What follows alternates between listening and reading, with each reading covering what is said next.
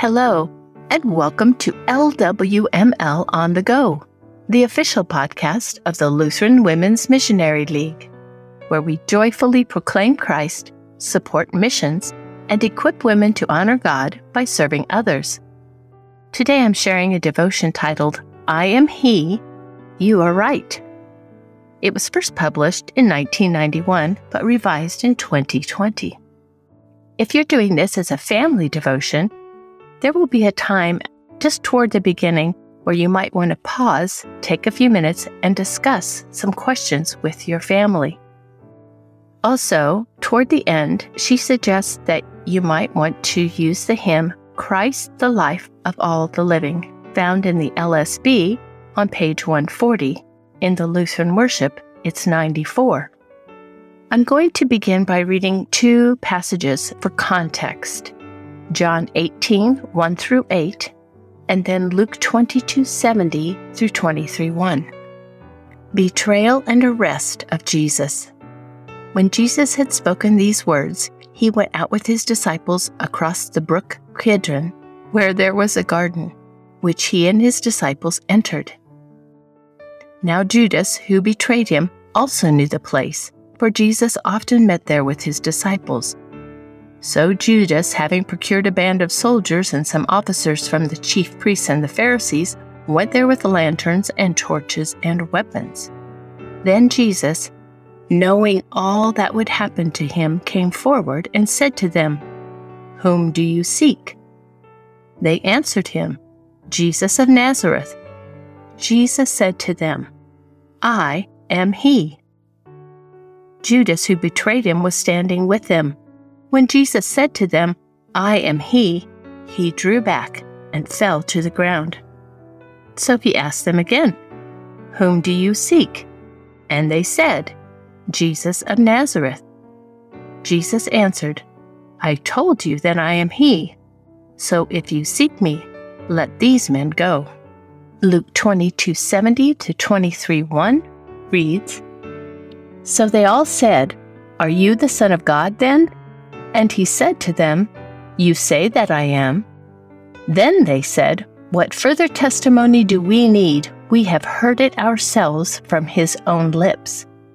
Then the whole company of them arose and brought him before Pilate. Have you done or said anything recently that took a lot of courage? Do you know anyone who has?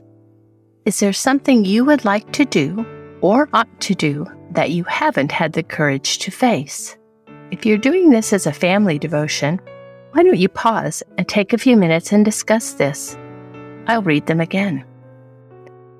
Have you done or said anything recently that took a lot of courage? Do you know anyone who has? Is there something you should like to do or ought to do that you haven't had the courage to face? Jesus is an unsurpassed example of the supreme measure of courage. He knew what he faced when he said, I am he, John eighteen, five b, to the group of men who had come to capture him in the Garden of Gethsemane. He knew what humiliation and mockery would follow. Jesus also knew what the result would be when he answered Pilate's question, Are you the King of the Jews? John eighteen, thirty-three.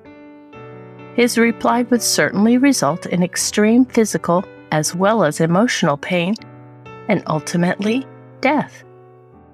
Yet, he persevered. He was firm and steady. When we have a choice to make between truth and falsehood, the way of a committed Christian versus the way of the world, or of witnessing to our faith or keeping comfortably silent, what will be our choice? Challenges to today's Christian may run the spectrum of minimal effect to major consequences, but they are nothing compared to the challenge of courage that Jesus faced. He stood and answered boldly and unwaveringly. When events in our lives call for the spoken or unspoken question of whether or not we are committed to Christ, let our words and actions make the courageous statement, I am. For all that Jesus courageously suffered on our behalf, overwhelming thankfulness must be our response. Our gratitude can take the form of loving, willing service. We can go beyond that service which is comfortable or convenient. We can extend our time, talents, and treasures to the point of sacrifice. Our gratitude can also take the form of words. We use words to speak, write, or sing His praises for His great love for us. Words can accompany a loving touch of comfort.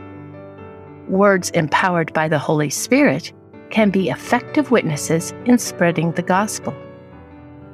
If you would like to use a hymn, the author suggests Christ the Life of All the Living, verses one, six, and seven.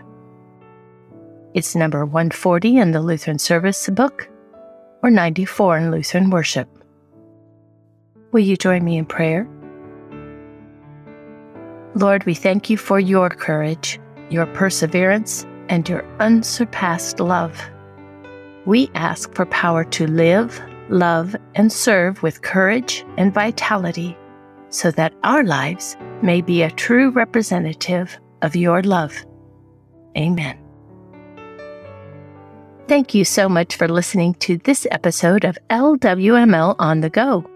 If you'd like to check out more of our program resources, devotions, Bible studies, sketches, litanies, readings, please visit us online at L W M L dot org. You'll find us under the Word tab. The music arrangement is copyright twenty eighteen Michigan District L C M S. The hymn, God Loved the World So That He Gave, was arranged and performed by Peter Prochnow as part of the Hymnal Project. The Hymnal Project was made possible by a generous donation from Carl and Patsy Fabry in partnership with the Michigan District L C M S.